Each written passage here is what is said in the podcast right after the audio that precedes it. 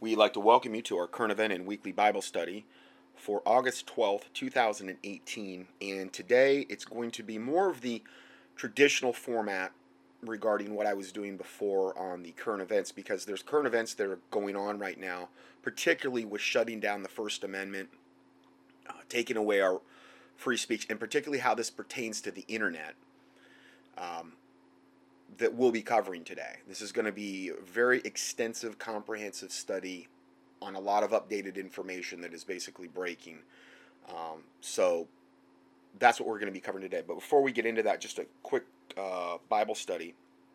And this is to those that love strife, debate, contention, and railing. Okay, so that's specifically what is this is in reference to.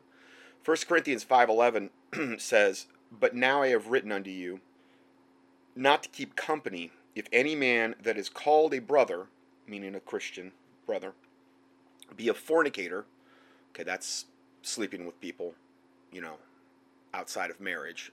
Adultery is when you do that within the marital bonds. Covetous, okay, um, so these are people that not you're not to keep company with, okay, as a Christian. Uh, if any man that is called a brother be a fornicator or covetous, okay, covetous, I think we know what that means. You you covet, you you you want, you want, you you, and it's not necessarily we all have wants, we all have needs. That's one thing, but this is like above and beyond. This is like you're coveting things like I've got to have this, and it's it. I think greed commingles into that a lot as well. Um, when when you run into that, or an idolater. Uh, that could cover a lot of bases there as well with idolatry. If, if you look up the full definition of that, it's not just like bowing before some little tiki idol. There's a lot of things that you could have, you know, in your life. I mean, a lot of people. That's why they call the Hollywood icons. Oh, they're my idol. Well, that's literally true. That you can you can apply that application to a myriad of different things in the world. So we got to be careful on that. Or a railer now, a railer is one who scoffs, insults, censures, and, or reproaches with obrious language. Opprobrious, I'm sorry. Opprobrious language. Now, opprobrious means reproachful and contemptuous, despised, rendered hateful. Okay, so that's the full kind of definition of what a railer is one who scoffs, insults, censures, reproaches with opprobrious language, reproachful, contemptuous, despised, rendered hateful. Okay, so this is somebody we're not to keep company with. Um, now, this isn't in reference to if you're like just calmly debating or things of this nature or pointing out wickedness. This is really in reference to somebody that just loves this type of insulting, scoffing, reproaching, contemptuous, hateful. Okay. And I say that because I've had a lot of uh, of uh, ministers coming out of the woodwork doing studies against, particularly the Mandela teaching that I put up. And from what I'm, the feedback that I'm getting, and I'm not even going to name names, but from the feedback that I'm getting, uh, a lot of this applies. A lot of this is very applicable. A lot of people that I'm getting feedback on, in fact, everybody that I'm getting feedback on about this are saying the hatred that they're hearing and the the scoffing and the mocking and the whole totally unchristian behavior that they're hearing come across loud and clear in these particular studies. And um, listen, I'm more convinced now on the Mandela more than ever. It, it, the evidence is so incredibly overwhelming. More stuff is literally breaking every week, and I don't know if these are things that people are just picking up on or whether there are literally changes still happening from the D wave and the CERN and things of this nature. And I understand a lot of people will, will not believe that no matter what you put in front of them. It does not matter. That's what I've really come to the conclusion of. It does not matter. It doesn't matter how overwhelming the evidence is. It doesn't matter that I did a 10 hour teaching that I researched literally three to four years on before I ever released it, trying to be a good Berean, trying to look at that from every angle, looking at both sides. That doesn't matter. Now all of a sudden you've got a whole bunch of these ministers coming out of the woodwork that are literal instant experts on the subject that literally probably heard about it that week. But because I did it, and I am the subject of such scorn and hatred by so many, particularly Baptist ministers, and I don't know exactly, I think it's because I came out of there and I was friends with a lot of these people at one point, and now I, I'm viewed as this big heretic. I'm, I'm called a Luciferian now. I've heard I'm taking people to hell, and all of this. This and it doesn't matter what you put in front of them. It, it, you know, it doesn't matter that you know when you you look at things, you look at the overwhelming amount of evidence, like that I presented on the Mandela. None of that really matters to them. They get more traction they get farther along because you can't refute the 10 hours. There's no way it can be done. You can debate points. Sure, we, we can all debate a given point within the study. Sure, a given memory or given this or a given that. But there's certain, when taken in totality, over 10 hours of research, with more stuff breaking all the time, it cannot be refuted. And I'm not saying that out of pride. I'm saying that out of it is a fact. I mean, it is an, it is an absolute. I mean, the, the the Job 21, 24, and I didn't even cover these in the study. His breasts are full of milk. This is talking about a man. This is not talking about God, because some people say oh, he's El Shaddai or whatever, the all breast you or whatever they say. Okay. This is talking about a man.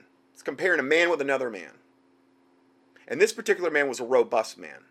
It says, His breasts are full of milk, and his bones are moistened with marrow. His breasts are full of milk. Wow. Okay, but I'm I'm the crazy one. I'm the heretic. I'm the one taking people to hell. I'm the Luciferian for pointing this out. Okay. Numbers 11, 12. I have conceived all this people, have I begotten them, that thou shouldest say unto me, Carry them in thy bosom, as a nursing father beareth a, the sucking child? A nursing father? So now men in the Bible can nurse their child with breasts full of milk.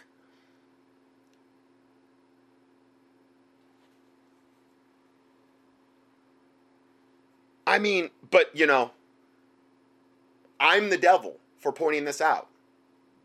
I am Satan incarnate, evidently, now. What about the lunacy now of turtles being used instead of turtle doves for the Levitical sacrifice? Heard about this one yet? Look it up. Do they take the turtles out of the shell or just cook the turtle in the shell on the fire in the Levitical sacrifice? Turtles are not even kosher, and Israel was forbidden to eat them. Yet portions of sacrifices were given to the priest to eat according to Deuteronomy 18:1. Where does it say this? Leviticus 12, 6 through 8. And then there's a, there's two more verses I'll, I'll read you because I haven't went over these. So I might as well just do this. And when the days of her purifying are fulfilled for a son or for a daughter, she shall bring a lamb of the first year for a burnt offering, and a young pigeon or a turtle dove. Okay, now this is where the Bible is still correct. Okay, or a turtle dove. for a sin offering unto the door of the tabernacle of the congregation unto the priest, who shall offer it before the Lord and make an atonement for her. For a woman making an atonement. And she shall be cleansed from her issue of her blood.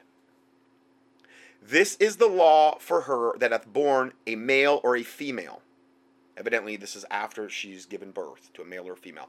And and she, and if she be not able to bring a lamb, she shall bring two turtles or two young pigeons. Now, hold on. It just said above in verse 6 that she shall bring a lamb of the first year for a burnt offering and a young pigeon or a turtle dove for sin offering. Okay, now we're going down and we're we're we're not mirroring exactly what was just said in verse 6, but it's very very close to it. It talks about she if if she's not able to bring a lamb, she shall bring two Turtles, though, now. Not turtle doves, turtles. An unclean animal to the Levitical sacrifice. And what makes it even more emphatic is it says, or two young pigeons. See, that's still correct, the two young pigeons part. which mirrors what just happened in verse 6. but it's two turtles now. But remember, I am the Luciferian for pointing this out. You could have not even found a person on planet Earth that defended and has defended and still will keep defending the King James Bible more than I have. But I also have two eyes in my head. God gave me a brain, and the stuff that's going on isn't right. And if we look, and let's just look at this real quick, you're saying, well, how, why would this be happening? How could this be happening? I don't believe it. I, I, I just, I, I don't, I don't see how this could ever, ever be happening. It doesn't make sense. I don't believe it because God's pres- promised to preserve His word, and He promised to do it forever. And I'm not arguing with that. I'm not arguing with that at all. The Bible, but the Bible, here's what the Bible actually says, though. Psalm 119, verse 89 Forever, O Lord, thy word is settled in heaven. That's where everything is uncorrupted. In heaven. Okay? That's where everything is uncorrupted. So while, yes, the Lord promised to preserve his word, he said it would be done in heaven. The Bible also says, Behold, the days cometh, saith the Lord God, that I will send a famine in the land, not a famine of bread nor thirst for water, but of hearing the words of the Lord. How's that going to happen? This has never been fulfilled. So we should be expecting this. It's a prophecy that has not been fulfilled. Well, it's being fulfilled now. I think we're all we're seeing that. Anybody that has eyes to see, ears to hear, and hearts to receive and they shall wander from sea to sea and from north even to the east, and they shall run to and fro and seek the word of the Lord and shall not find it. How is that possible when you can go up to any dollar store and buy, you know, 50 King James Bibles, $1 King James Bibles, and hide them everywhere? There's no way that if the government came after all the Bibles that they could ever get them. They don't have uh, detectors that could detect paper. If they were metal, be one thing, but they're paper. You could bury them.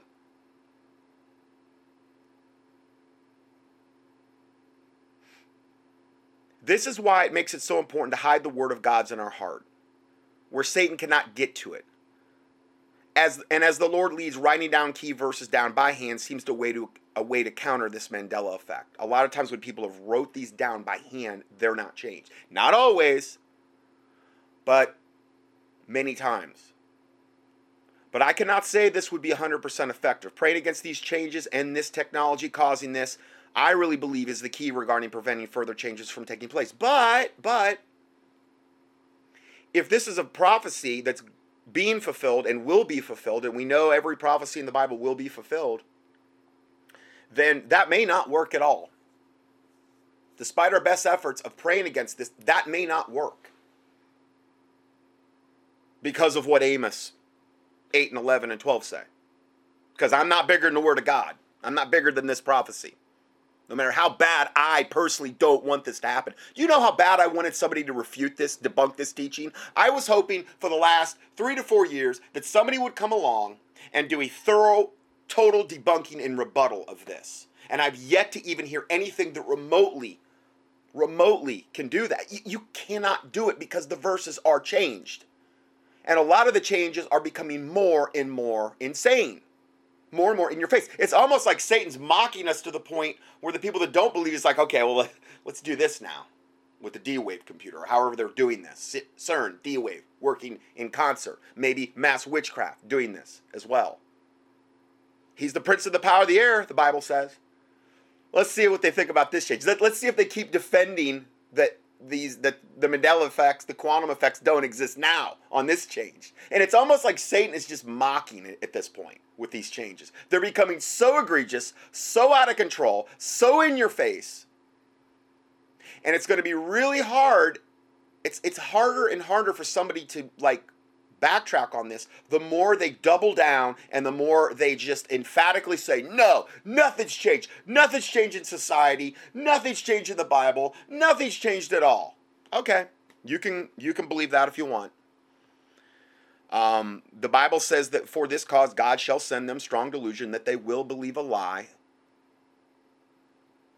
that they might all be damned, you know, who received not the love of the truth, but had pleasure in righteousness. I mean, I'm not saying you're going to hell, like a lot of the people preaching on Mandela are saying. You believe this, you're going to hell. I'm not able to really refute anything, but you're going to hell, bless God, because the Bible says that, you know, forever, O Lord, you know, well, I say forever, O Lord, thy word is settled in heaven. And they'll say, yeah, but God's promised to preserve his, earth, his word. Yeah, he did in heaven. Yep. Yep. And we've had the best representation of that word in the King James Bible, and it still is. The, the NIV has 64,098 less words than the King James. At least it did prior the other change. I'm sure it's probably about the same. So that's almost 10% of the total text. Plus, it was translated from a corrupt text type. I'm not going to tell people to start reading other versions, okay? I mean, but it is kind of weird, kind of a coincidental, wacky, funny thing that it just seems like the most egregious changes have taken place in the King James. That's where it seems, and if you were the devil, what would you focus in on? Would you focus in on the NIV that's already got 64,000 less words uh, approximately, that's already translated from a corrupt text type, the Sinaiticus and the Vaticanus, from two occultists that literally brought us the revised version in 1881, which is what spawned the NIV, which literally had a lady who was a rabid lesbian named Virginia Mollenkott on the translation committee. Is that the is that the version you'd go after, or the Jehovah Witness version, or the Catholic, the American Standard version? These are all corrupted versions. So the devil's going after, he was going after the one that wasn't corrupted. That's what the devil wanted to get. And I do believe it's part of the strong delusion at this point. I believe God is permitting it. I believe it's fulfilling Amos 8:11 and 8:12 because that has to be fulfilled and it hasn't been fulfilled. So why are we all why are so many people freaking out over the fact that, th- that, this, that this literal prophecy is being fulfilled when we should be expecting this to happen? Now, it may not be the way you thought it was going to go around. You may have been thought, no, it means they're going to confiscate Bibles. No, it, it doesn't. You can hide Bibles anywhere. They can't find them. There's no way. They can't find paper. Maybe if they had some kind of devil with them, a devil that could pick up if the Bible was an, know, I mean, that, but that doesn't even make sense. You know what I mean? This way actually makes sense. But people are having a really, really, really tough time wrapping their head around this Mandela thing. A lot of people are. Now, the ones that aren't are just like, I don't understand. What is not computing to these other people? What is, why can't they see these other changes? It's scary. I get it. It's scary to a lot of people. I didn't want to report on this. I put this thing on the shelf for three to four years. I knew the hate I was going to get from this. I knew it was all coming like an avalanche. I didn't really know to the extent. Now I kind of am getting a pretty good idea. Now I'm not a defender of the Word of God anymore, and I'm a reprobate heretic apostate when all I've ever done is defend it. But I also, again, have two eyes in my head and a brain it's turtles now. We're going to bring an unclean animal. When it says turtle doves and two verses above it, and two pigeons and a pigeon, then it says two turtles and a pigeon, two verses below. You can't, you're not going to bring an unclean animal to that. I'm, t- I'm telling you, Satan's just mocking, mocking us. His breasts are full of milk. Wow. And just so you know, this is not talking about God, I'll read you the whole thing. Job 21 to 26. Shall any teach God knowledge, seeing he judgeth those that are high? One dieth in his full strength, being wholly at ease and quiet. Okay, now this is a description of the one that dieth, a man that dieth, not God. He dies in his full strength, being wholly at ease and quiet. He's that lived a good life. Excuse me. He's wholly at ease, he's quiet. This is a description of him. His breasts are full of milk. I mean, come on! Seriously? Really? But I'm the Luciferian. Remember that. Etch it in your mind. His breasts are full of milk, and his and his bones are moistened with marrow. He's full of strength. He's being holy at ease and quiet. And then, and another dieth, another type of person dieth, in bitterness of soul, and never eateth with pleasure. So this is another, they're contrasting two different men that die. Okay? And they shall lie down alike in the dust, and the worm shall cover them.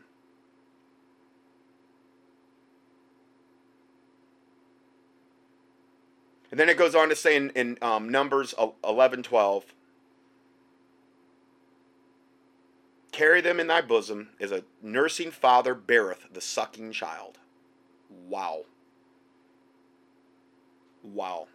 And I've tried to listen to some of these debates where these guys, these people are, are given these, and they just they just him and haw and, and oh no, it always said that. No, it, it, it did. It's it's you know a nursing child, nursing father bearing a sucking child makes total sense to me. You know, totally against nature. Totally against nature. You know, there's a video um, that I had put out. It's preachers J. Vernon McGee, Charles Smith, Chuck Missler, Jon Courson. Remember the original KJV Bible, Bible verses. It's a very good one. I've put that out, and it covers this turtles verse. I didn't even cover that in the teaching. You know, I had, I had, you know, th- there's so much breaking on this information all the time. I mean, now chartreuse is not like a hot pink type color. It's lime green. I'm sorry, I remember that specifically. Specifically, I remember that about chartreuse, the color. But you know, I'm the I'm the crazy one for pointing that out. I'm I'm the bad guy for doing that. You know, you got the line lane. You know, we covered that one extensively in the first thing. This is how the original verse read. Okay. Isaiah 11, 6. Then the lion shall lie down with the lamb, and the bear shall eat grass like the ox, and the child shall play on the hole of the asp, and nothing shall hurt or destroy in all my holy mountain. Now it reads, The wolf shall dwell with the lamb. And the leopard shall lie down with the kid, mm, a leopard, and the calf and the young lion and the fatling together, and the little child shall lead them. Wow. And there are multiple videos of multiple people throughout in, throughout like the last so many years, singers, preachers, all these people quoting the lion shall lay down with the lamb. Why do so many people quote from Isaiah 11 saying that the lion shall lie down with the lamb? That quote doesn't even exist in any other modern Bible translation. And I wanted it, what I just said, the last statement that I said, okay? Because that is huge. Where are we getting this memory of the lion laying down with the lamb? Is it all the other false versions where it said it? Well, you can look it up at Old Bible, O L D E Bible.com. There are 16 English translations on that site from 1394 Wycliffe to 1902, including Tyndale, Geneva, ERV, and ASV. All 16 say wolf now. Wolf shall lie down with the lamb or dwell with the lamb. On Bible Gateway, you can look look at any verse with 51 translations of that verse side by side. They all say wolf. But we were all just misremembering it collectively humane. You could go up to some guy that hates God. You could go up to an atheist. What does the Bible say that, you know, is going to lay down with the lamb? Well, it's the lion. I heard that, you know. Even people that aren't saved, that, that have had almost no exposure to Christianity, know that verse. But I'm the devil incarnate for pointing that out. 51 translations of that verse side by side, they all say wolf.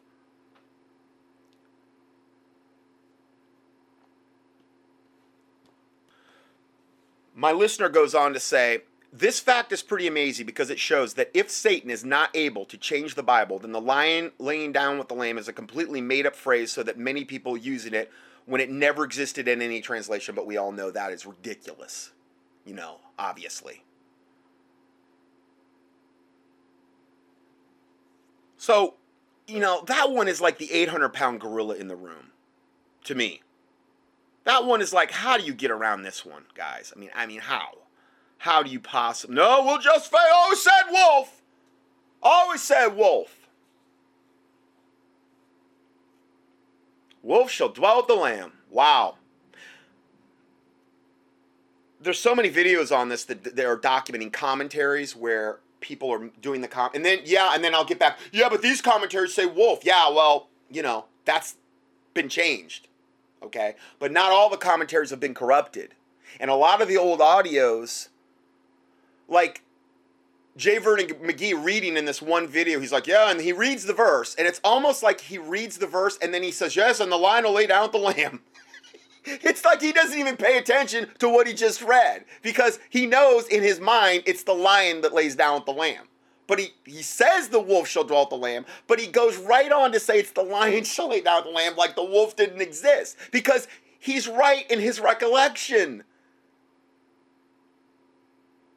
I wish we could just get all on the same page on this, guys. I mean, this is this is not something, you know, this is all about divide and conquer. The flat earth thing is all about divide and conquer. The whole thing that's going on right now in the mainstream media narrative that I'm going to be covering today, like it's all about divide and conquer. Blacks against whites and Christians against whoever and you know, it's all about divide and conquer.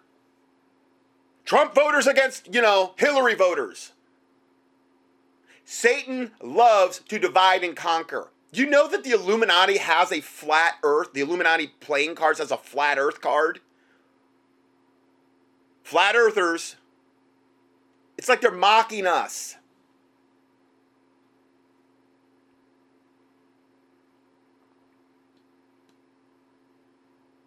Fifty-one translations side by side, and they all say wolf, not lion.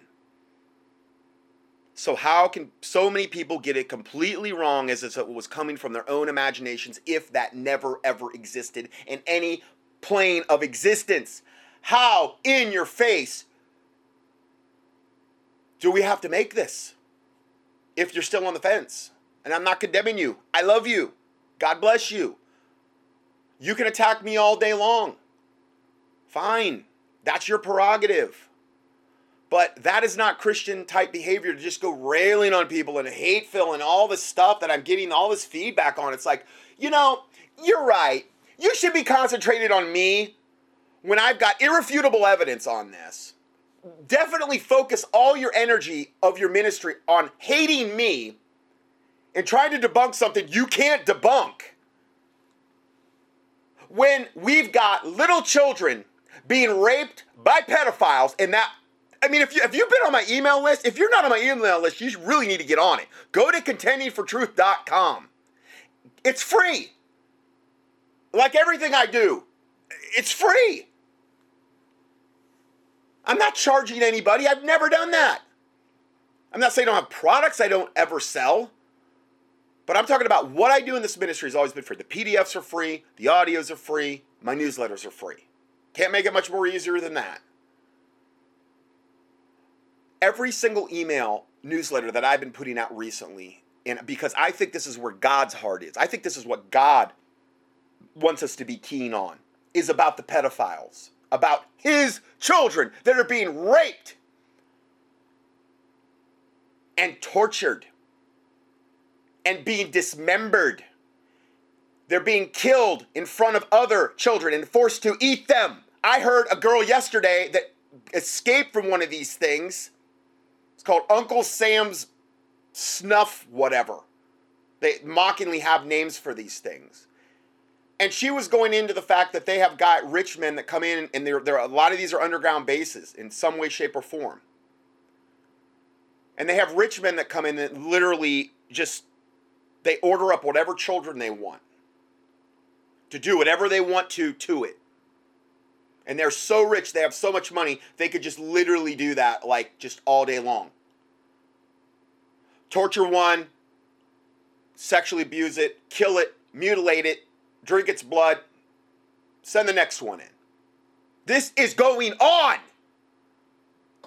There is so much stuff coming about the pedophilia with Hollywood. I mean, it's like they're glorying in their shame. They literally are. The tweets that are coming out of Hollywood from these guys, it's almost like you would think they would want like want to like try to distance themselves from this. The, the really sick, twisted stuff Tom Hanks is doing. and Steven Spielberg and all these weird tweets, you would think that they would like want to be acting like really puritanical and like really, really wanting to like, you know, oh, okay, let's not rock the boat here. Let's let's deny, deny, deny. They're not denying anymore. They're coming right out and basically saying, yeah, we're into this. We like it. All these really sick, twisted, weird tweets from Hollywood executives and producers and actors, and I'm talking A-list actors I have never seen anything like it. It's like the whole world is going totally insane. Demon possession on a mass scale. This is why I've said to pray against CERN and these quantum computers because I think this is having a lot to do. I think it's adding to whatever witchcraft is going on on the planet right now. And we're seeing the abyss of hell unleashed. And people are becoming more demon infested by the minute and they're engaging in sicker and sicker, more twisted stuff.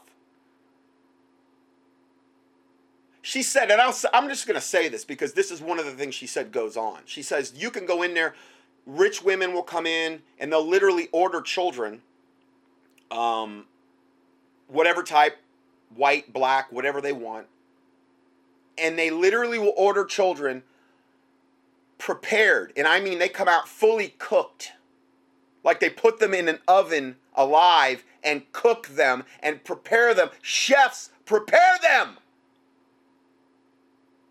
And they come out in there, but we don't need to be focusing on that. No, no. Let's focus in on flat earth. Let's focus in on our hate on somebody exposing these Mandela changes, whether it's me or anyone else, that can't be refuted. And the more they can't be refuted, let's just give them more hate because that's going to change everything. And it's going to really make me a lot closer to God. I'm right with God when I'm railing against another brother in Christ or a sister or whoever.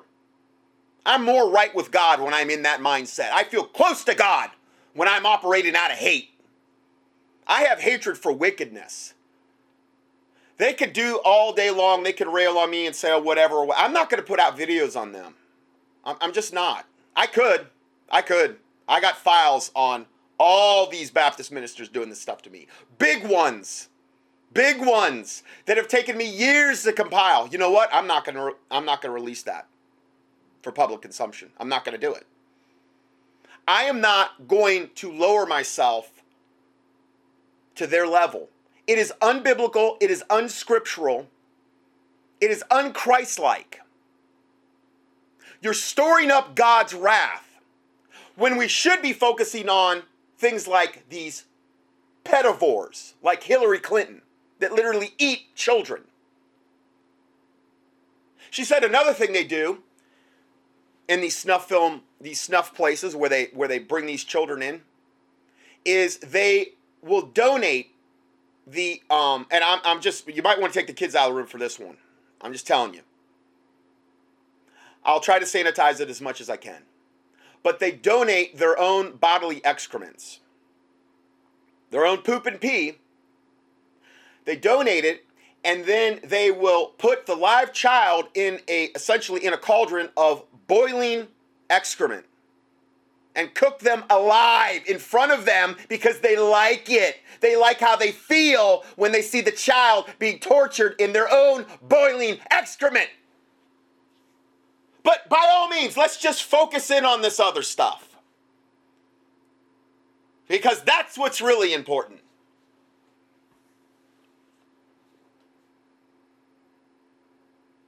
Sorry, I just kind of had to get this off my chest. I don't think I'm in the wrong. If I am in the wrong, please, God, Lord Jesus Christ, remove me from this ministry. I beg Him. I do that all the time. If I'm leading people astray, I beg God to do it. Do these other people do that? I've done it for years. Doesn't mean I'm Mr. Perfect. I've said it a million times or many times that if I got what I deserved, I'd get death and hell. I'd be the first one to accuse me before God. Half the time I can't even stand myself, okay?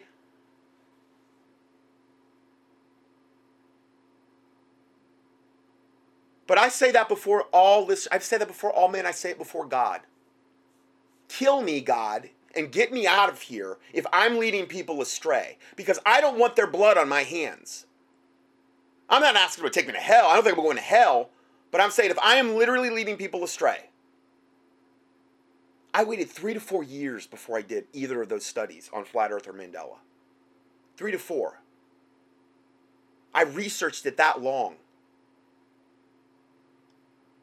Hoping with the Mandela, I mean the flat earth I never had any doubt on, but the but the other one praying that somebody would come along and just refute the whole thing. I didn't want to do it, but I had to because it's deceiving so many people. And a lot of them are my listeners, and I have a responsibility to them. To whom much is given, much is required. Regarding the Lion and the Lamb, there are numerous old movie and TV shows quoting it. Famous musicians like Elvis, Johnny Cash, people like Martin Luther King Jr. quoting it, TV pe- preachers quoting it, multitudes of pictures and sculptures portraying it, people that have tattoos of it. I mean, you know, all over. Do you ever see a tattoo of somebody with the wolf lined out, or, or go into a church and see a big mural of a wolf with a lamb in a church? or, or like in the pictorial Bibles, it's always a lion laying down. Okay, yeah, well now it could be changed though because but I'm talking about like in times past. No, you didn't. There might be some now, sure. Cuz things have changed. But I'm talking about in times past. I've I've never seen that. That's just one thing though. We could debate that one thing all day long. I'm talking about the totality. My 10 hour teaching, just the stuff I covered. It can't be refuted, guys. I'm sorry. I wish it could be. And I'm not saying that out of pride. I'm just saying it's it's like it's a fact. The Lion and the Lamb verse was quoted by John Bunyan. The works of, of John Bunyan, volumes one through three. There's a link to it I, I give. I'm gonna go ahead and repost this in the in the ver- this whole thing. This is my basically this is my answer to people now on the Mandela. I'm going to repost this after these Bible verses I go through in the PDF for this date August 12, 2018.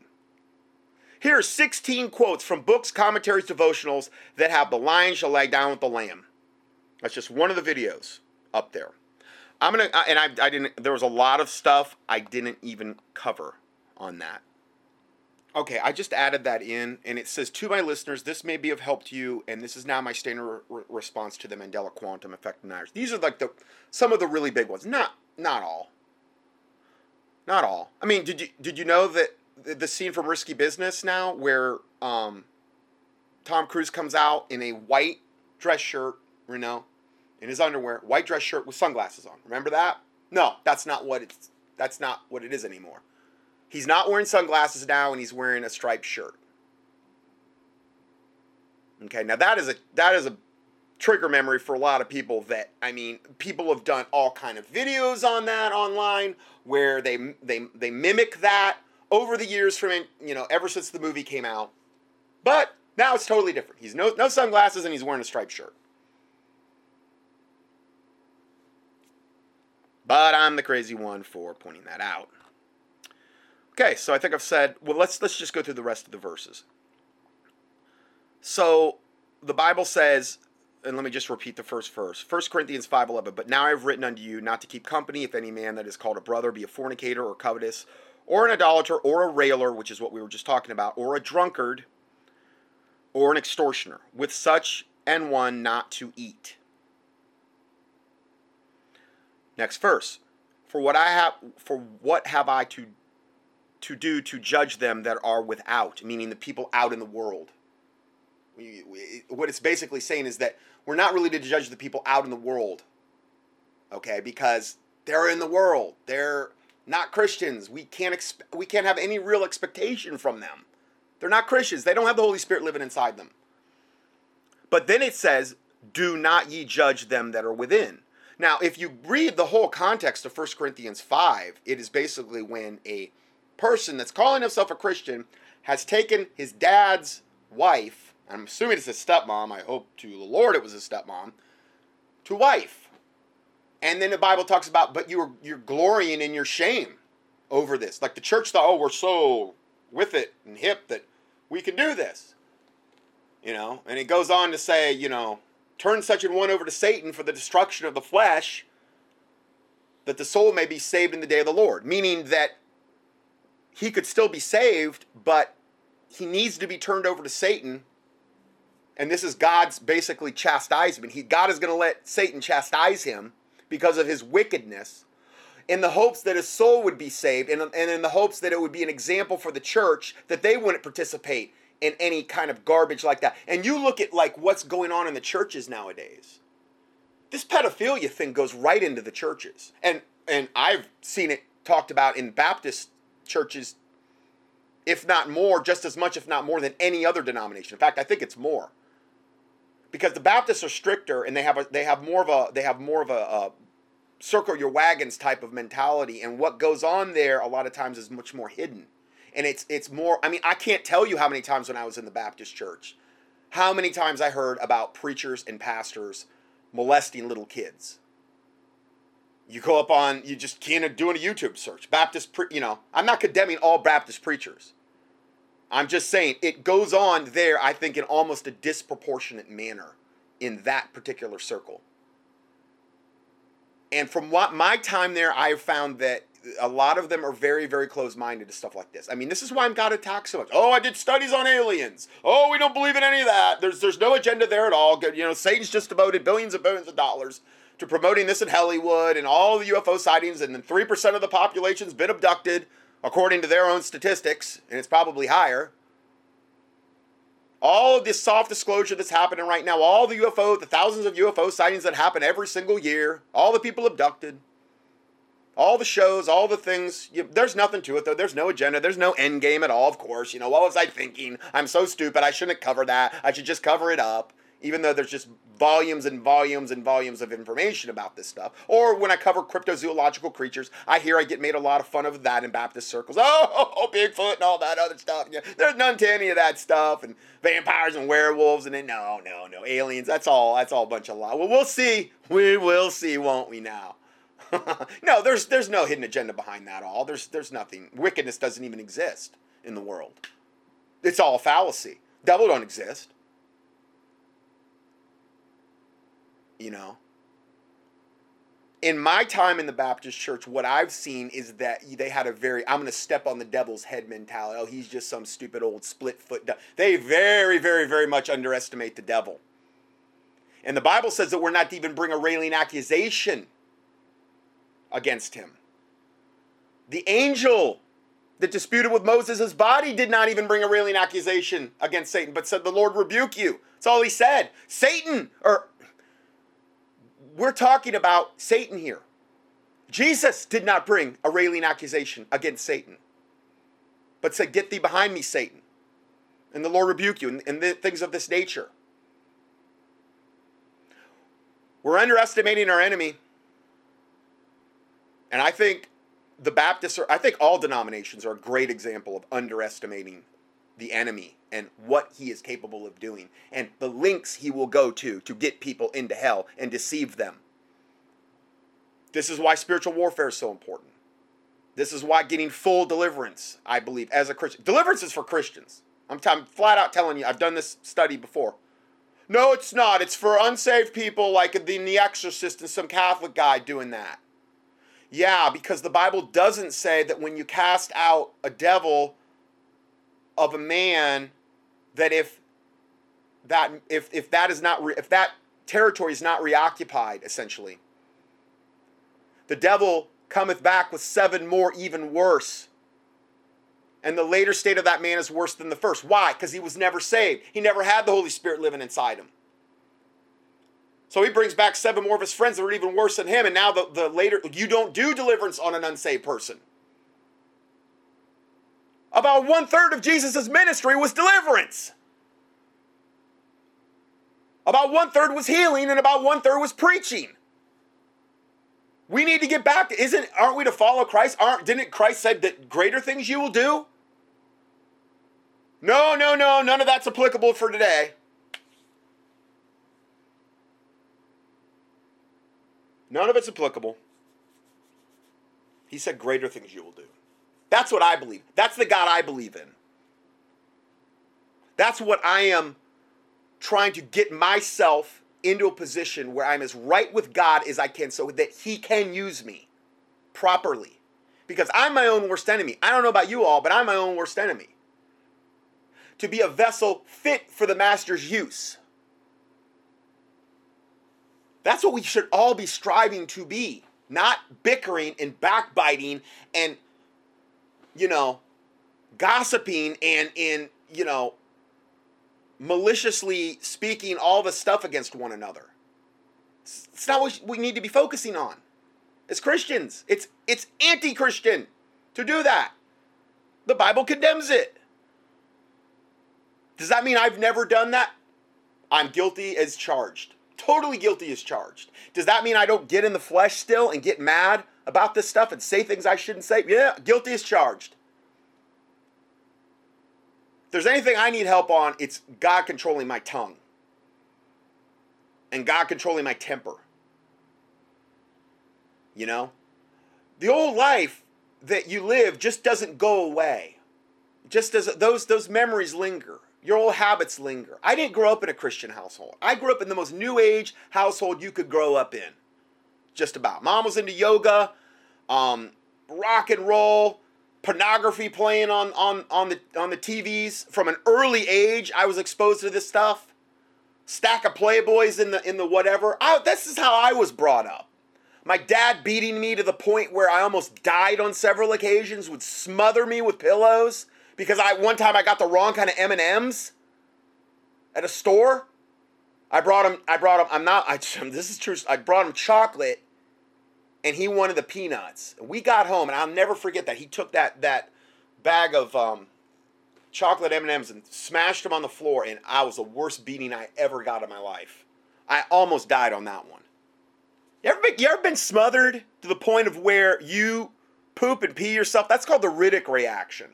That's what you do right before you die, because your body's trying to find any way it can to like eliminate ballast and whatever. I'm not exactly even sure, but that's what happens. I've had that happen to me several times. That's rough stuff. That's rough stuff. That messes a kid up, you know? I did a lot of wicked, evil stuff when I was a little kid. I did. Really wicked, evil, even some sadistic stuff. And I look back on that and I'm like, oh, good God. What was I, you know, what was I thinking? I would never do that now. Well, I'll get the Holy Spirit living inside me now. God's healed a lot of that garbage. I have no desire for any of that stuff. But I'm never going to say I'm perfect. And I'm and I'm, you know, far from it.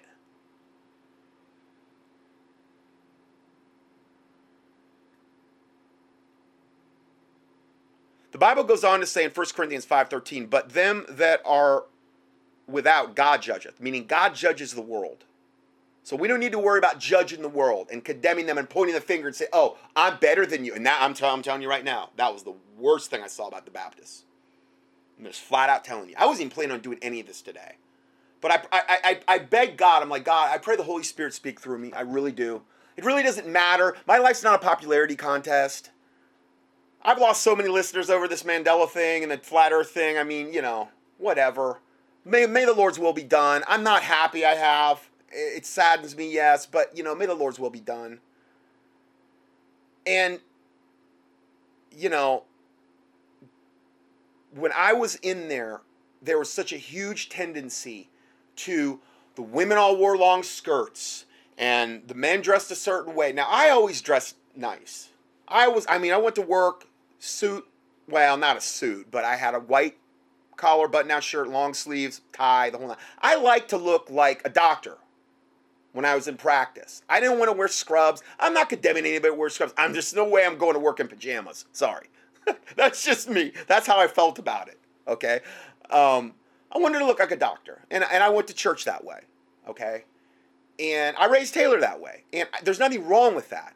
That's all wonderful. But what is wrong is when you look down on other people that aren't dressing like you, that are in the world, that we're not even supposed to be judging we're supposed to be trying to love them to Jesus Christ.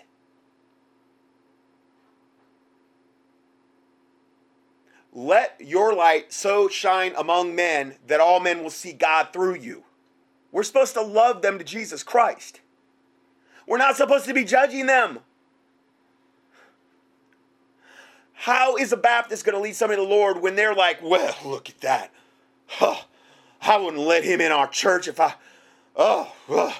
And it, this spirit of pride that I've seen there, witnessed it firsthand. Taylor witnessed it firsthand. Taylor more than myself. I put her in the schools.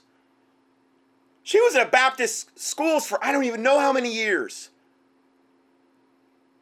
Man, she was ready to get out of there when, when, when we finally got her out of there. We couldn't take it anymore. Neither of us could. The judgmentalness, the, the, the holier than thou behavior, the, the sanctimonious behavior of like the, the people there. It's not of God. It's not of God.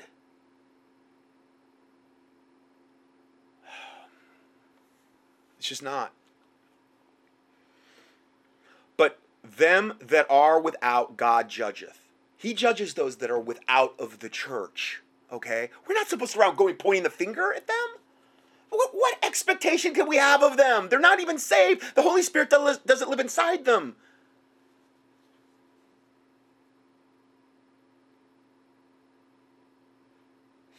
Then it goes on to say, Do not ye judge, do not ye judge them that are within within the church. And this is when it talks about if any man that's called a brother be a fornicator or covetous or an idolater or a railer or a drunkard or an extortioner with such one not to eat. You put that person out of the congregation because they're bringing leaven into the congregation, they're corrupting it. Okay? That's we got to rightly divide the word of truth.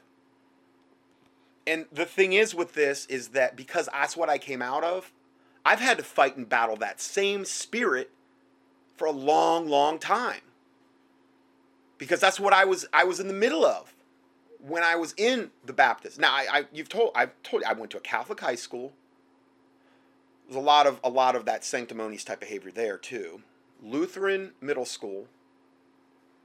Um, when I got saved, I got into basically kind of Assembly of God, hyper. Then I got into really hyper charismania got out of that, and then I got into the most strictest sect of independent fundamental King James only unregistered Baptist church.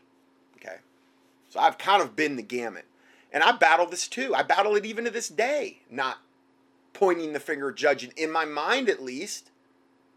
It's really hard to break free from when, when you've done it for so long. It becomes an ingrained thinking pattern. But it's not a thinking pattern that God gave you. And you can break free. You can. Just ask God. You know, if you if you be led of the spirit you shall not fulfill the lust of the flesh pray every day that you're led of the spirit body soul the, the spirit meaning the holy spirit you, you and if you're led of the spirit you're not going to fulfill the lust of the flesh. So pray the holy spirit control your body soul and spirit every aspect of your being. Because if he is you're going to be in pretty good stead with god. But it, it's a matter of yielding to that and getting in the Word and praying and fasting and these types of things. I mean, I've had more physical stuff happening in the last eight months than I ever have, but I'm also, I feel like I'm closer to God than I've ever been. And I'm still here. God's kept me in the game, you know. So praise the Lord Jesus Christ for that. I've lost, like, and I wasn't, I, I never had like a gut Okay, and I'm not condemning anybody that does, but I never did. But I've lost like almost 35 pounds right now. And just a lot of it was fasting. And just, I don't know, I just don't have the same, I don't know.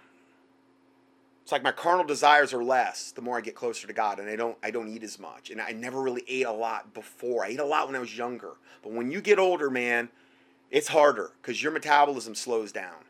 And especially if it runs in your family line. There are genetic factors, and it does in mine big time. And man, oh man, I remember I used to go to bed when I was 21 and wake up five pounds lighter and not even have to even give it a second thought. And now it's like, you know, I've got it, it's like an absolute battle. And I'm talking, I'm doing all my nutrients with it. I'm talking, I'm eating clean. And it's hard. I think a lot of it is, is a lot of the technology they're doing us. The 5G they're, they're hitting us with, the cell phone towers, the GMO foods. And I've been trying to stay away from the GMO foods. Totally. Or not totally, but, you know, a lot more. There's just so many things they're doing us to on, on a daily basis that's trying to literally fatten us up and to literally destroy our health and to literally get us dependent on the medical pharma cartel. It's another thing I, I used to say a lot in the Baptist. I really go against the medical pharma cartel. Most of the people were on multiple, multiple meds and they worship their doctors. They love, you know, and they thought they could do no wrong. So I was hated from that standpoint too. I've been hated before over stuff like that. But you know what? All that stuff happened to me to make me stronger. But you know what's more important? That I can help you. It's not about me. This ministry isn't about me. It's about you. It's about my listeners. It's about helping them. Let them that's greatest among you, let him be your servant. I'm trying to be a servant to people. I've tried to do that ever since I've really been doing this full time especially well since 06 and then I, was, I moved up here and I was able to do it full time.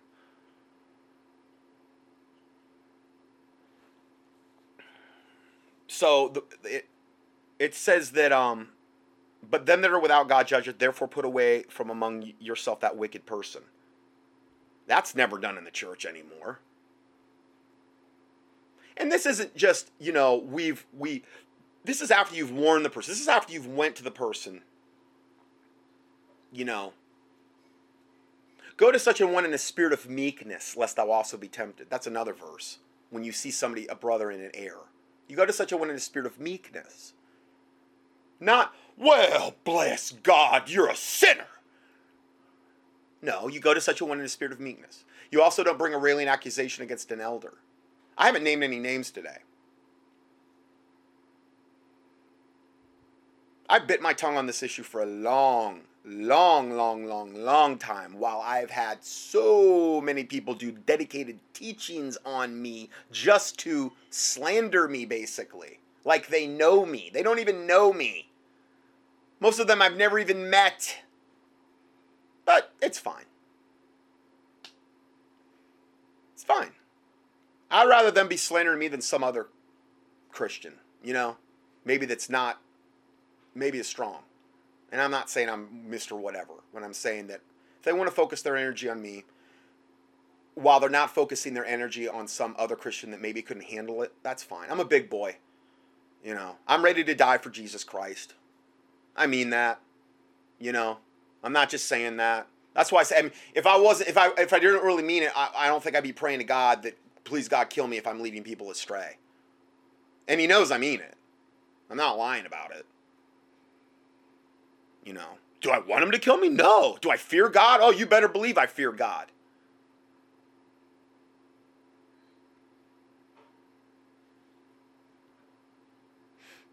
Proverbs 22:10 says, "Cast out the scorner." Scorner would be like a railer, and contention shall go out. Yea, strife and reproach shall cease. Hmm. So when you cast out the scorner, the railer, and every, I'm sure about every church has got them. The Bible says contention will go out, meaning all that fighting and bick, bickering and backbiting. Contention is going to leave too. Yea, strife and reproach shall cease. That's why you that's why you put away from among them that wicked person. You do that though in hopes that and pray for them. You do that in hopes that they'll get saved, that they'll come to their senses, that they'll under, but see if you if you condone the behavior in their own mind, they're like, well, nobody's upbraiding me, nobody's you know reproaching me about this. I must be okay. See, this is church discipline that's just never, ever, ever carried out. I'm not called to be a pastor, for sure. But I'm saying this should be standard procedure in churches, but it's not. It's all about the money most of the time and preserving their 501c3 status and not making the government mad over what they might say, where they lose that 501c3 status so they can't write it off on their taxes and they don't get subsidies from the government. Literally, the 501c3 church that literally gets their right to exist by the government. Oh, that's biblical. Anything with two heads is a monster. Jesus is supposed to be the head. How is that possible if you're a 501c3 corporation formed by the government that you literally have to abide by IRS parameters to, to you know, do what you do in the church? And a lot of people say, well, yes, bless God, but I don't do that. I say whatever I want to say. Well, fine, but you're still under that you still went into contract with the government, with the IRS. You still got your right to exist as a church. There's got to be some spiritual dynamic that's going on, and it can't be good. Can't be good. Why? Because the Bible says that the foundations be destroyed, what can the righteous do?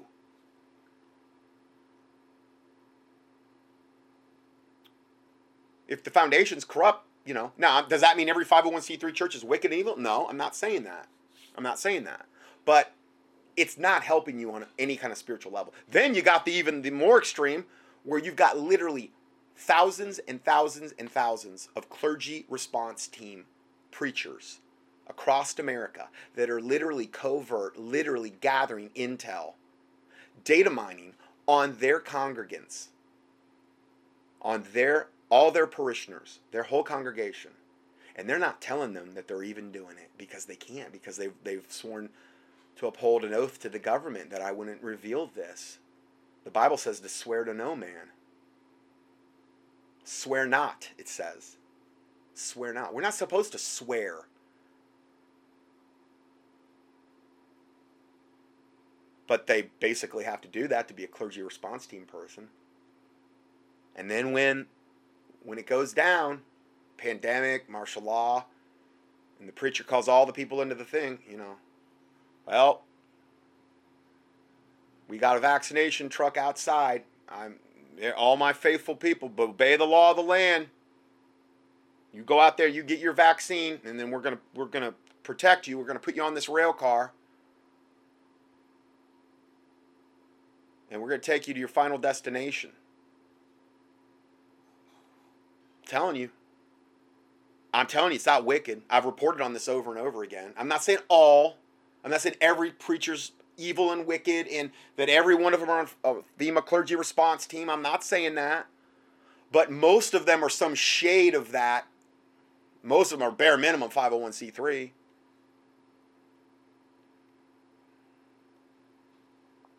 The Bible says in Proverbs 13:10, "Only by pride cometh contention." Now this is like an unjust contention, what we're in reference to here. Jesus contended with the Pharisees and Sadducees. So we have to rightly divide the word of truth. I'm trying to contend for the truth. I expose wickedness, sure, I do. Yeah. But we're talking about contention that is of a, uh, that is motivated by pride. Like I got my pride hurt, so I'm going to I'm going to go after this person because I got my pride hurt. So I'm going to get in. I'm going to I'm going to cause other people to hate them. I'm going to spread rumors about them and gossip and backbite. And we'll get everybody on my side. That I believe is the type of contention we're in reference to here. I know I've been in the middle of that type of contention now ever since I released the Mandela study. Well, even before that, way before that, what am I saying? In earnest since then. But I'm a big boy. It's okay like I said, if God wants to put that on me so that they take their emphasis off other Christians, okay, that's that's just. That's just. Um, Romans 128, and even as they did not like to retain God in their knowledge, God gave them over to a reprobate mind to do those things which are not convenient. Now, this is primarily in reference to men burning after men, women burning after women, the gays and the lesbians. Okay? Um, and I'm sure that if Satan can zero in on some verses in the King James, these are going to be the ones that would be also high on the priority list because we want to legalize. No, it's not even legal. It's already legalized. We want to make it illegal to even speak against the gays. Satan wants the whole world to be just like Sodom and Gomorrah. That's how bad he wants it to get to. Where you've got, in Sodom and Gomorrah's case, gay guys sodomites groping at the door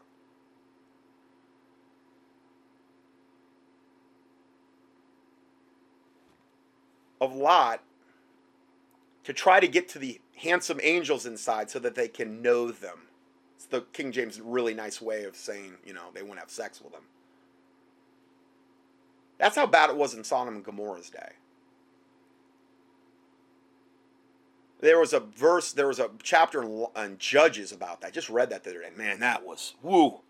Judges, man, that's a whoo Every man did that which was right in his own eyes. Whoa, they were doing some messed up stuff in Judges, man. Yeah. And, you know, they did what was right in their own eyes, and that's why it was messed up. They weren't following the Word of God. So this is what we're this is what Satan wants to turn the whole world into Sodom and Gomorrah. But he wants it to be worse than even what is portrayed in Sodom and Gomorrah because the big push right now is to legalize pedophilia.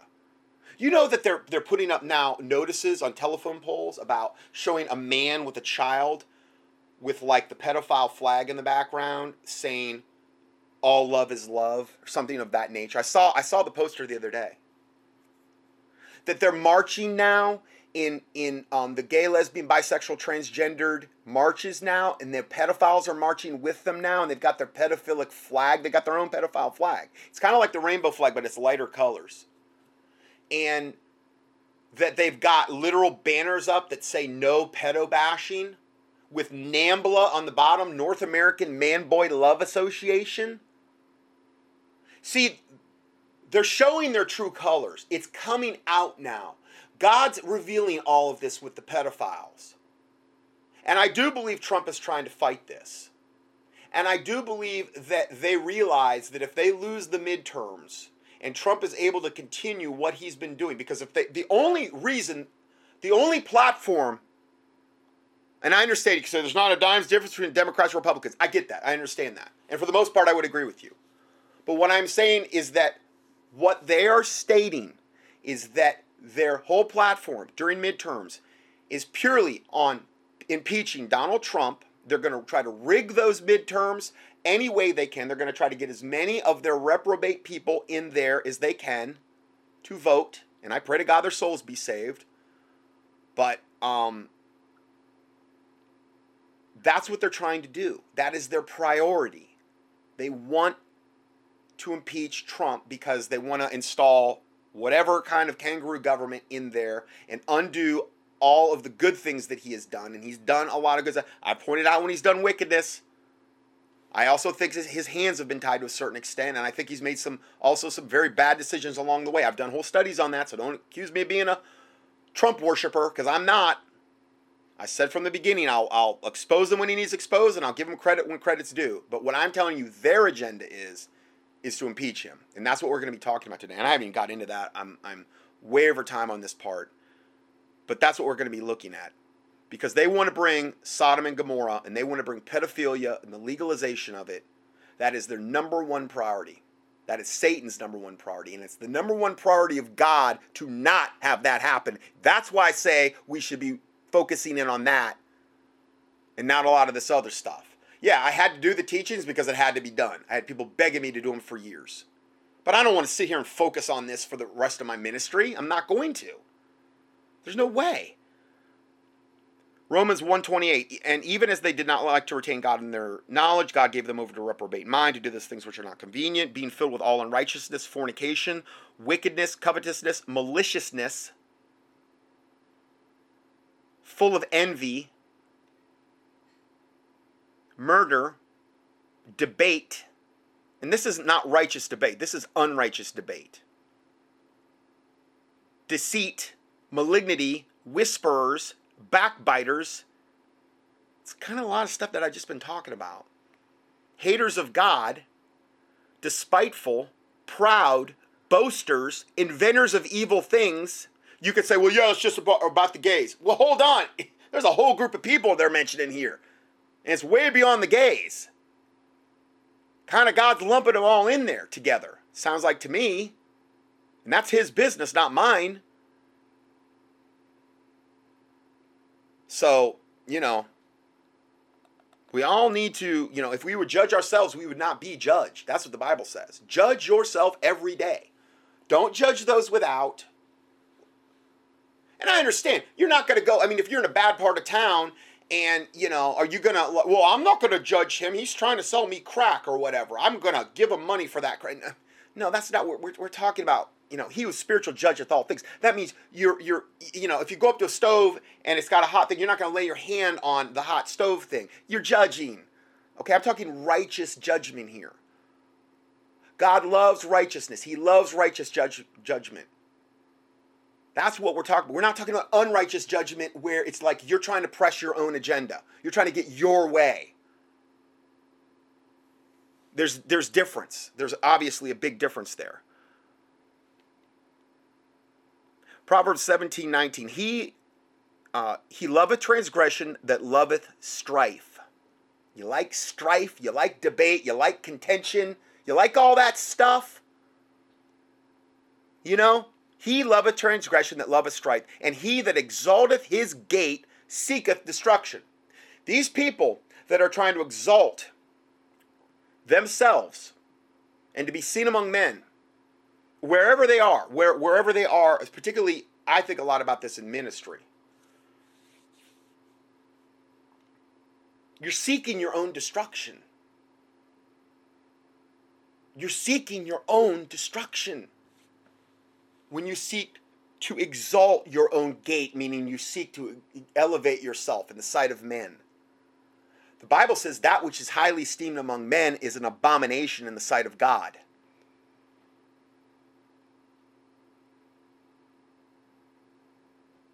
Proverbs 23 It is an honor for a man to cease from strife. It is an honor to do that. I've had to constantly and continually try to do that every day. Just to try to cease from strife. Not saying I'm perfect or I've been perfect at it. But when you get it when you're getting attacked like I am, that's what you kind of got to try to do. Give it to God. Let him handle it. I have found that a lot of times the degree to which I do not defend myself is the degree to which God will go before me and defend me. You could say, well, you're defending yourself right now with this whole thing. I'm stating facts. I'm giving you my experience. I'm not trying to create create further division and strife. I'm sure it probably will to a certain extent for certain people that are going to be now they're really going to be but I am also not going to sit back like a spineless little whatever and not address this matter. And it's not about me. It's really not. It's about what does the Bible say? And that's what I'm going over. That's what I'm trying to cover.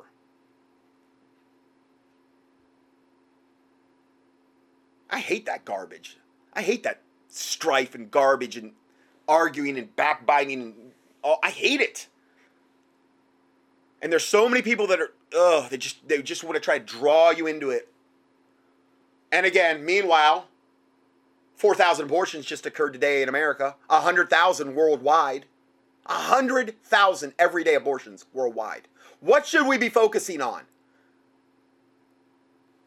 How is bickering with one another advancing the kingdom of God? How is that getting people saved? How is that loving people to Christ? It's not. It's doing no good. When we're in that mindset, me included, it's it's unproductive. At bare minimum, it's unproductive.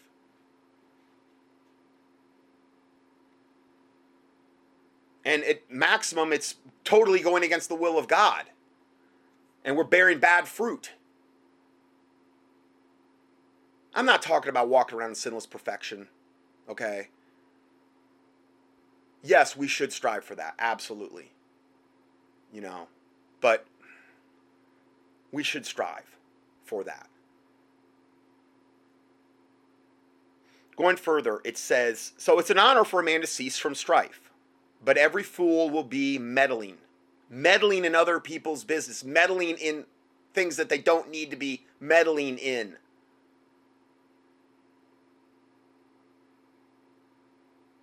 So when you're in an argument and you even if even if you know you're in the right, it's an honor for a man to cease from strife. God will reward you for that. Now, is there times that we do contend? Sure, absolutely. Answer a fool according to his folly, lest he be wise in his own conceit. Then it goes on to say, Answer not a fool according to his folly, lest thou be like him. Well, how do you reconcile those two verses? Because there is a time when you do answer a fool according to his folly, for the sake of other people that, you know, he's leading astray, or for the sake of him in particular, in some cases. And then there comes a time when you have answered him, and no matter what you're doing, it's not going to work. And at that point, you're casting your pearls before swine. And then you answer not a fool according to his folly, lest you be like him, lest you become the, con- the, the, the strife filled, contentious person he is toward you, or she is toward you. Rightly divide the word of truth. That's what this is all about. That's what the Bible is all about. Being good Bereans studying the Word of God to see if those things were so. That's how we're supposed to be. Christ like. Christ contended with the Pharisees and Sadducees. He called them serpents and vipers. So there are times, you know, but is that where we live all the time? And is that what we do to one to another?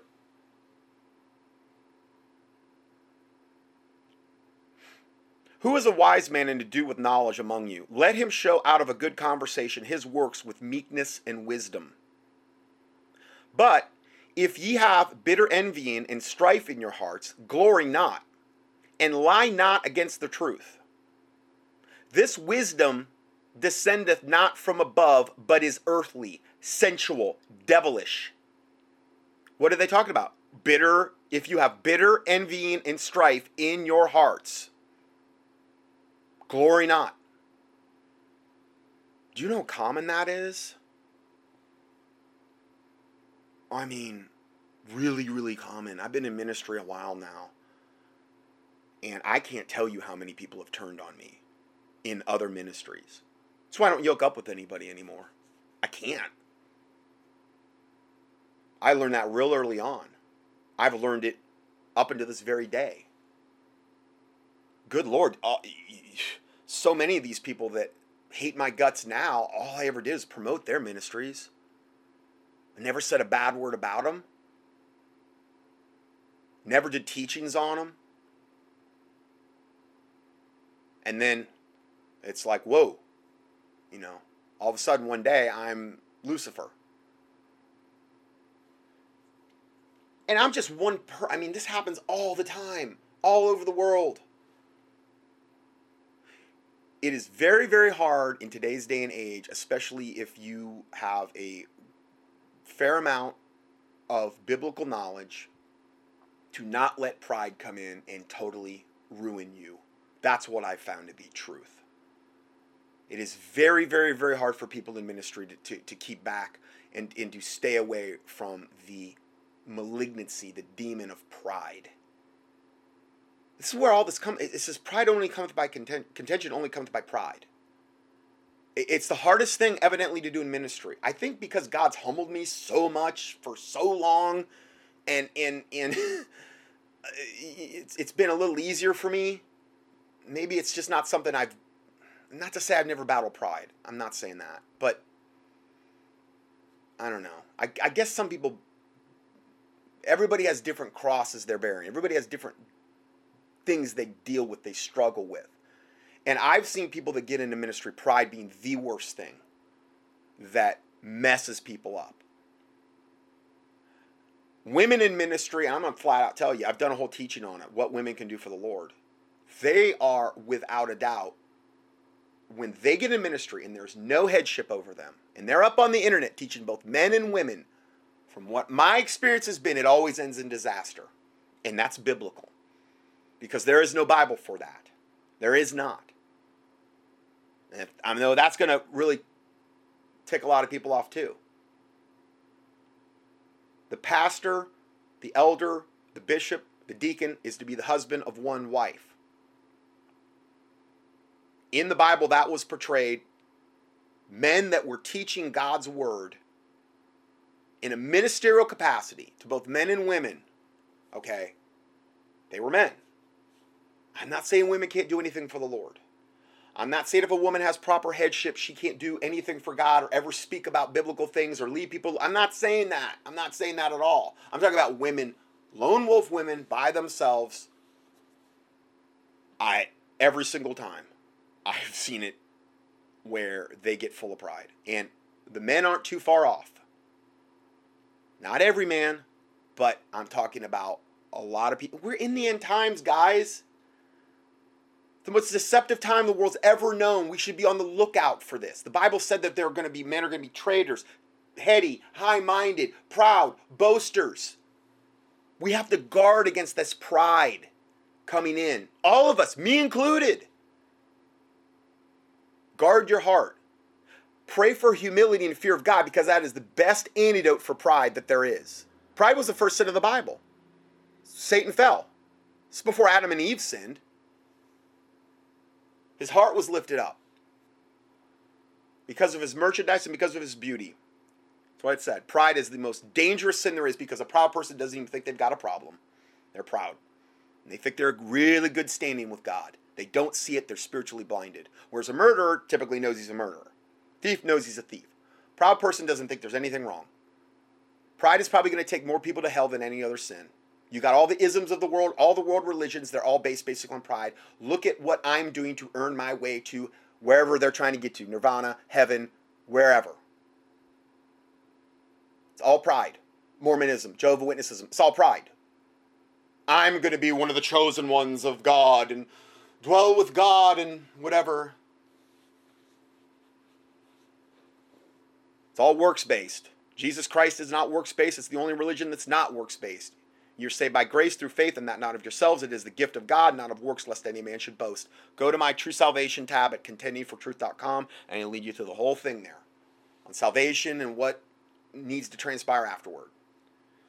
I try to cover that as thoroughly as I can. Um, so this wisdom descendeth not from above, this bitter envy and strife descendeth not from above, but is earthly, sensual, devilish. For where envy and strife is, there is confusion.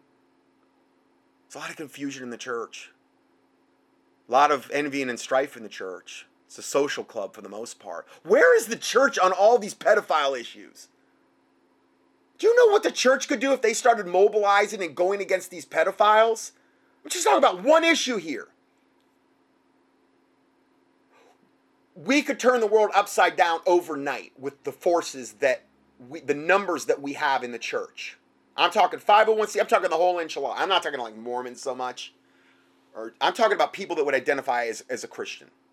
Okay. Lutherans, Methodists, Baptists, the whole nine yards, the whole enchilada, Pentecostals, whatever. We turn the world upside down. Where is the church on these unbelievably in your face brutal things with the pedophilia that I have been documenting over and over weekly in newsletters? I don't see them. I see little sects of independent media and little sects of Christians and people that actually have a backbone going out there, putting their lives on the line to expose this stuff. But so much of the time, people don't even care or they're too afraid. God has not given us a spirit of fear. He has not. The fear of man bringeth a snare. The Bible talks about the fearful being cast into the lake of fire. You need to get rid of that spirit of fear. And it is a spirit. Go up and do Win Worley's mass deliverance. Do that. Easiest thing I can tell you. Keep doing it until you don't need to keep doing it anymore. He explains the whole thing. Just key on Win Worley, mass deliverance. W I N W O R L E Y. Mass deliverance. He's got like a couple of them. I'm not saying he's the only be all end all. I plan on doing a study on this, but I'm telling you, right there alone, you know, deliverance is for Christians, guys. It's not for the unsaved. Again, if it was for the unsaved, that would be so pointless because the devils would just come back seven wor- seven times worse. Now, could you deliver somebody like Jesus did with the maniac at the Gadarenes? Yeah, he was saved instantly. He was in his right mind after he got rid of the legion of demons. He was in his right mind and he got saved and he wanted to follow Jesus. So, you can use it in that regard, but it's for primarily it's for Christians. Stuff I've never said in, in the last seven months. I'm finally saying it now in this ministry. you know, because I think there was a part of me that was fearful. And oh, how many people am I going to lose and how much ridicule? I don't care anymore. I don't know. You know, God's changed me. I don't care. Any little amount of fear I had left in me, I believe is gone now.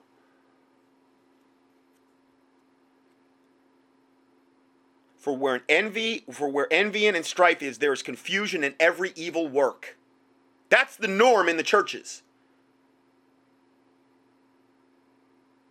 But the wisdom that is from above is first pure, then peaceable, gentle, and easy to be entreated.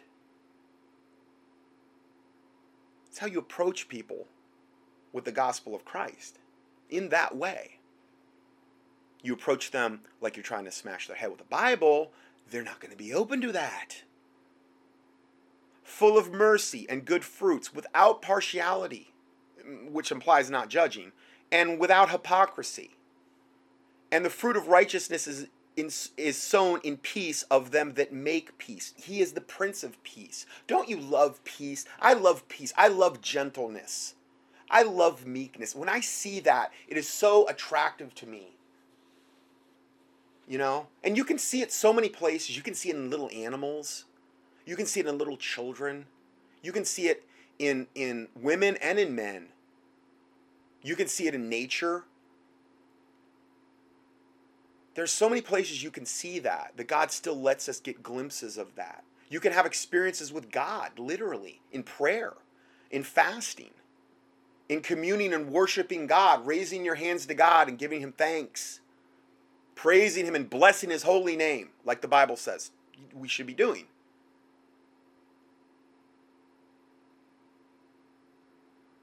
That's what's going to win people to the Lord. That's what's going to change the earth. That, not strife and envy and, and debate and contention. This is what we should pursue peaceable, gentle, easy to be entreated, full of mercy and good fruits, without partiality, without hypocrisy. Does that mean I think I've always behaved that way? No, I'm as guilty as charged as anybody. So anyway, I'm so far over on time here. Um, God bless you, and we'll, we will see in part two where we'll actually start. And what I'm doing here also, I posted the Mandela thing here right after the, the Bible verses. Um, so God bless you, and we will see you in part two.